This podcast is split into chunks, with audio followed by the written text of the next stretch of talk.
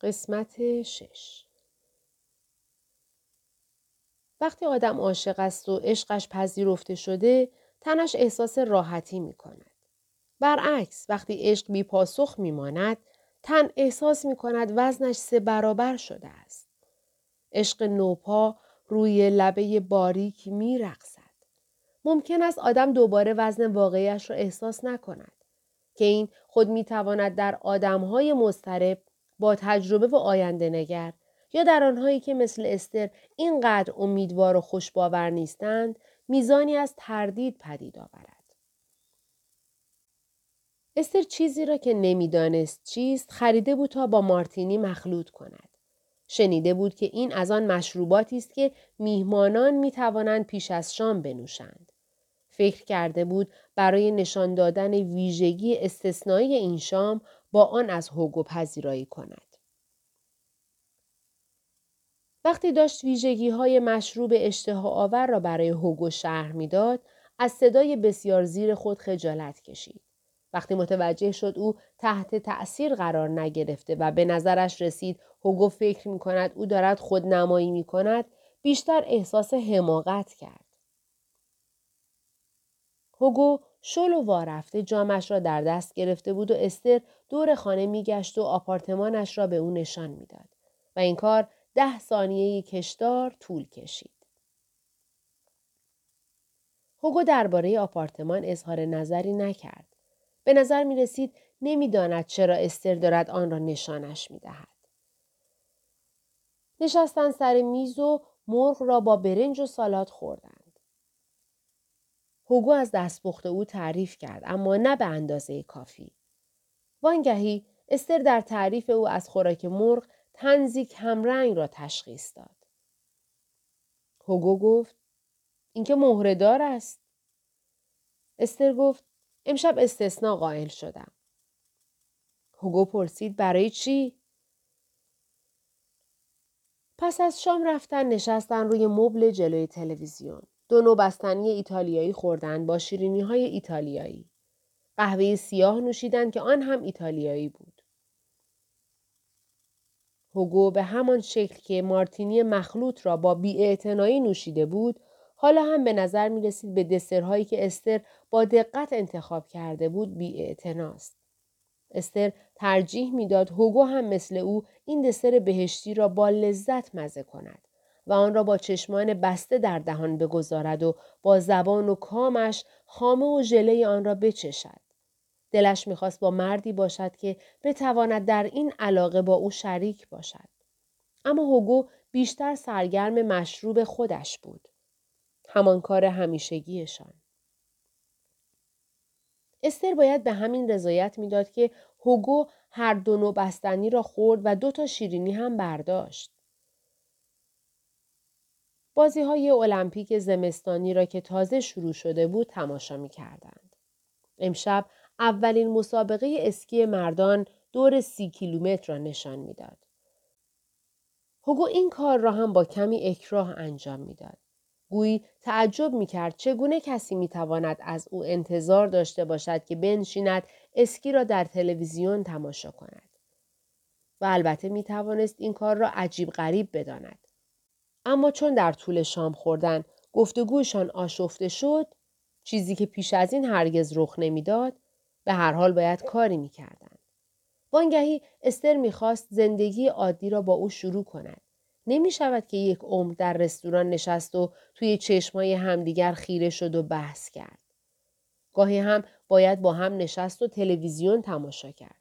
اما مثل این بود که هوگو مدام از خودش می‌پرسید آمدم اینجا چه کار کنم؟ استر هم از خودش می‌پرسید چرا آمده اینجا؟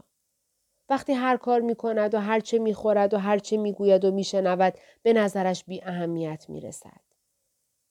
شاید هم در واقع دست باچه است و اینجا در زمین دیگری احساس ناامنی می کند و فکر می کند قدرت اداره کردن آنچه را روی می دهد ندارد. تا به حال همیشه استر را در محل خود، در محل کارش و مکانهای آشنایش، در میان دستیاران و در دنیای خود می‌دید. هوگو ساعتی یک بار می‌رفت کنار پنجره سیگار می‌کشید. هر بار هم استر می‌رفت میایستاد کنار او و در شب زمستانی به بیرون خم می‌شد. همانطور که حرارت سیگار به او می‌خورد آرام صحبت می‌کردند. کنار پنجره گفتگویشان بهتر پیش می‌رفت. ستاره ها بیقرار می درخشیدند. یک جورهای مزاحم بودند. هر بار که هوگو می‌خواست سیگار بکشد، استر کمی نزدیکتر به او می ایستاد. هوگو گفت باید سیگار را ترک کند و در واقع سیگاری نیست. استر فکر کرد اصطلاح در واقع اصطلاح عجیب غریبی است. وقتی آدم کاری را می کند چطور می شود گفت در واقع آن کار نیست؟ استر دوست داشت نزدیکش باشد. از خود می‌پرسید یعنی بعدش نیمه شب نیمه شب برمیگردد خانهاش سیگار پنجم آن شب هم مثل سیگارهای دیگر بود. کنار پنجره و با پاهای نزدیک به هم. اما این آخرین سیگار بود. پس از آن دراز کشیدند. نزدیک شدند و به هم پیوستند. استر فکر کرد پنج تا سیگار برای کسی که در واقع سیگاری نیست زیاد است. به بیماری های فکر کرد که سیگار کشیدن موجبشان می شود و چقدر وحشتناک است که در زندگی مشترکشان که به زودی شروع می شد همیشه نگران آنها باشد. اما با عشق خود او را وادار خواهد کرد سیگار را ترک کند. هوگو با نگرانی و احتیاط رفتار می کرد. استر نمی‌فهمید از چه نگران است. معلوم بود که استر فکرش را کرده است. وگرنه به او اجازه این کار را نمی‌داد. اما هوگو نمی‌دانست آزادی برای او چقدر ارزش دارد. گرچه استر فکر می‌کرد به جز این درباره چیز دیگری صحبت نکرده. هرچند لحن و کلماتش همیشه یکسان نبوده است. هوگو گفت باید مواظب بود. خیالت راحت باشد. من فقط عشق آدم بالغ را می‌خواهم.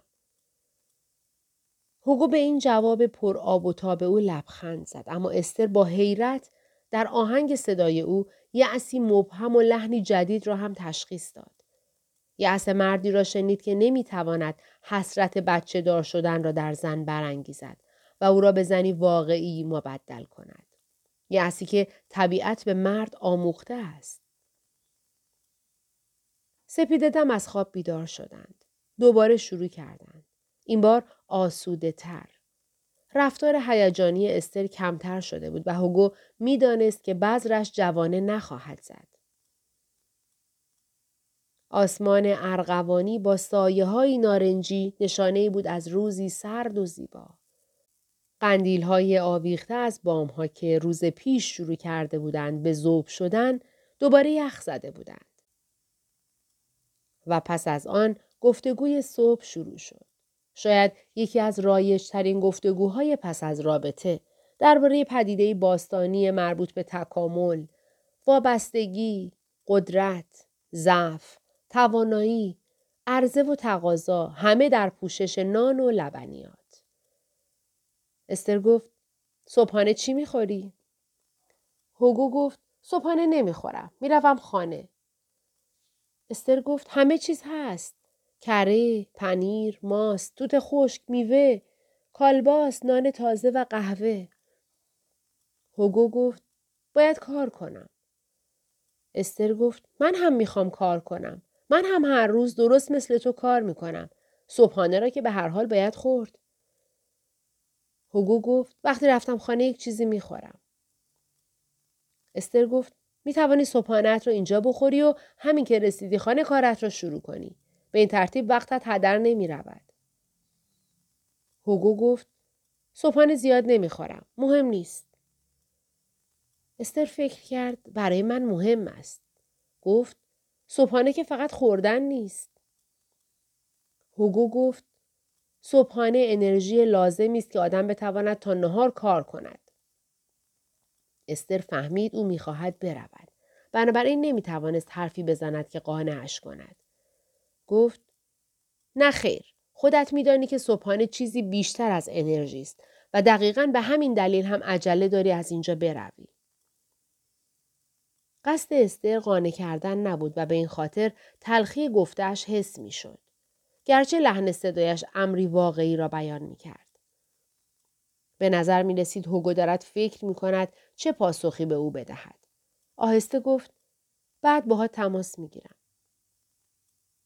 استر گفت اگر دوست داشتی وگرنه لازم نیست. هوگو گفت یا اگر تو دوست داشتی. استر گفت نه متاسفانه اینطور نیست. اگر دوست داشتی در آن صورت تماس می گیریم. هوگو پس از بوسه کوتاه و عجولانه با شتاب از در بیرون رفت. در با ضربه محکم بسته شد. ترکیبی از چند عبارت به ذهن استر رسید. الیاف صبحانه با فشار از روده هایش می گذرند. ملاقات عشقی لغزان. استر از اینکه بدخلقی نشان داده بود از پرخاشگری فروخوردهش که ناشی از دلسوزی به حال خود بود و از تنگ نظری و تحقیرش خوشش نمی آمد. چون می‌دانست ایجاد احساس گناه تمام اشتیاق و شادی زندگی را از بین می‌برد. با این حال نمی توانست از فوران احساس گناه جلوگیری کند. بیزار بود از مردمی که بیدلیل خود را گناهکار می دانستند و از دوران کودکی تصمیم گرفته بود هرگز مثل آنها نشود. با این حال اکنون که بیش از هر زمان دیگری باید احساس گناه را پس می‌زد نتوانسته بود از نفوذ آن جلوگیری کند. ده تاگ ارلندر نخست وزیر سوئد در سالهای 1946 تا 1969 در بیانیه مشهور از ساختار اجتماعی مدرن یا به اصطلاح دولت رفاه به منزله نظام سوء استفاده یاد کرده بود. البته او این کلمات را به کار نبرده بود اما مضمون گفته هایش همین بود. از نگاه او افزایش نارضایتی به سبب افزایش انتظارات اصلی روانشناختی بود. آدم وقتی چیزی را که ندارد به دست می آورد لحظه کوتاه راضی می شود. اما خود را به سرعت با وضعیت جدید تطبیق می دهد و آن را وضع عادی تصور می کند. و حداقل سطح زندگی می داندش. به این شکل انتظارات افزایش می یابد و به امکانات بیشتری نیاز است تا رضایت به دست آید. آب لوله کشی، غذای مفید به اندازه کافی، اتومبیل و مسکن بزرگتر دیگر کافی نیستند. باید اصلاحات بزرگتر و بیشتری صورت گیرد تا احساس رضایت به میزان پیشین باشد. باید دوز را بالاتر برد و دفعات آن را بیشتر کرد. استر شاد نبود با آنکه پیوند جسمی برقرار کرده بودند باز هم فکر می کرد هوگو سریح نبوده است. استر نگران آینده بود. پس از صبحانه در اولین روز رابطه جدیدش رفت بیرون و پانزده کیلومتر دوید. برای دوی ماراتون استکهلم تمرین می کرد. هفته یک بار مدتی طولانی می دوید. دویدن طولانی معمولا می افتاد به یک شنبه ها. او دونده غیر در حاشیه گروه دونده ها بود و مانند هر دونده غیر دیگر به پندها و سفارش های مربی توجه می کرد. دونده ماراتون باید هفته یک بار طولانی تمرین کند. معمولا روزهای یک شنبه چون بیشتر مردم در طول هفته کار می کنند. استر هر روز هفته می توانست تمرین کند اما او هم دویدن طولانی را گذاشته بود برای یک شنبه ها. قصد داشت بنا به سفارش مربیان بهار آینده 20 کیلومتر بدود. اما فعلا همان 15 کیلومتر کافی بود. بلند پروازی باید با خطر آسیب متناسب باشد. وقتی برگشت خانه بی آنکه کفشایش را در بیاورد خود را رساند به تلفن. هیچ خبری نبود. هوگو نه تلفن کرده بود نه پیام گذاشته بود. برای حاد نشدن درد و رنج باید جامهای عشق پیوسته پر شود. زندگی عاطفی او فعلا در حالت نارضایتی ناشی از افزایش انتظارات بود. تنها حسن این حالت این بود که ناامیدی پس از مدتی می توانست تغییر جهت دهد و به قانون طبیعی دیگری برسد. وقتی انتظارات کاهش می‌یابد، کوچکترین نشانی از امید موجب شادی می شود. با این حال سم در هوگو نیز اثر کرده بود. بعد از ظهر همان روز به استر تلفن کرد. از تلفن ثابتی با او صحبت می کرد که شمارش برای استر ناآشنا بود. گفت صبح پس از ترک خانه استر تلفن همراهش را گم کرده یا آن را در صندلی عقب تاکسی جا گذاشته است. شرکت تاکسیرانی قول داده به محض آنکه از محله او گذر کنند تلفنش را به او بازگردانند. استر با استراب فکر کرد تماس گرفتن برای هوگو آنقدر اهمیت داشته که به خودش زحمت بدهد شماره تلفن او را پیدا کند و همان روز بی آنکه کار خاصی داشته باشد به او زنگ بزند. از صدای هوگو معلوم بود خجالت می کشد و این استر را به شکل خاصی خوشحال می کرد. فکر کرد آیا ممکن است حواس پرتی هوگو که موجب شده بود تلفنش را جا بگذارد به خاطر این بوده که از نظر روحی تکان خورده است؟ به همدیگر گفتند که دیشب شبی فوقالعاده بود. استر درباره تمرینش در اطراف شهر گفت و تعریف کرد که تمرین چقدر آسان بوده چون آدم وقتی خوشبخت است احساس سبکی می کند. البته تمرین آسان نبود.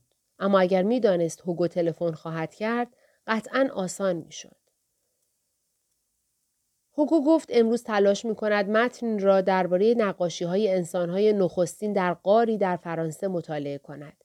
موضوعی که از مدتها پیش به آن علاقه مند بود اما به هیچ وجه نمی تواند رویش تمرکز کند.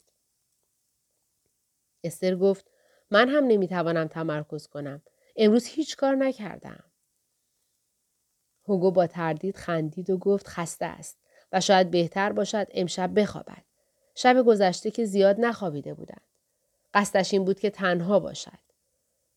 استر گفت شاید اینطور بهتر باشد. گیج شد. نمی توانست نتیجه بگیرد که حرف هوگو برای این است که استر مخالفت کند یا واقعا اینطور می‌خواسته. خلاصه نمی‌دانست باید اصرار می‌کرد یا اگر اصرار می‌کرد ملالآور و لجوج به نظر می رسید. برای اطمینان ساکت ماند تا بار خاطرش نشود و بعد خود را سرزنش نکند. هوگو برای آماده کردن ویدیوی هنری بعدیش صبح و عصر و شب هر روز کار می‌کرد. اما در گفتگوی روز یکشنبهشان توافق کرده بودند یا به طور ضمنی به هم فهمانده بودند که سهشنبه همدیگر را ببینند. اما ساعت مشخصی را تعیین نکرده بودند. درک هوگو از زمان چیزی متفاوت از درک استر از آن بود. استر به زمان دقیق و توافق دو جانبه روی زمان دیدار عادت داشت. چیزی که آدمها معمولا آن را رعایت می کنند. استر از ساعت پنج عصر سهشنبه توی خانه نشسته بود و منتظر بود هوگو پیام بفرستد که آماده دیدار است. فکر کرد می روند بیرون شام می خورند و برمیگردند خانه او. می نشینند روی مبل و بعد هم به بستر می روند. منتظر بود و نمی‌دانست هوگو در نظر دارد کی او را ببیند. یا اصلا می‌خواهد امشب او را ببیند یا نه. هوگو کار می‌کرد. سخت و مدام. نیمه شب هوگو زنگ زد. کارهایش را کرده بود و آماده بود. استر دندانهایش را مسواک زده بود. دوش گرفته بود. لباس تمیز پوشیده بود و چیزی نمانده بود که با صدای بلند پیش خود به هوگو بد و بیراه بگوید. حالا اما با شتاب دوید طرف ایستگاه اتوبوس. مزه چیزی شبیه آهن را در دهان حس کرد. از ایستگاه اتوبوس محله هوگو تا در خانه او باز دوید. کدی را که هوگو داده بود زد و پله ها را دوتا دوتا رفت بالا. هوگو جام شراب در دست با چهره بشاش به پیشواز آمد. بازوی او را نوازش کرد و دستش را به نرمی فشرد. گفت بیا خانم را نشانت بدهم. استر آنچه را او نشان می‌داد با دقت نگاه می کرد. گفت نمی‌فهمم آدم چطور می‌تواند از عهده این کار برآید. از کجا یاد می‌گیرد؟ هوگو گفت جالب است این را می‌گویی. تو معمولا از همه چیز ایراد می‌گیری. استر گفت چرا ایراد؟ من از این کارها سر در نمی آورم. با عشق نگاهشان می کنم چون ساخته تو هستند.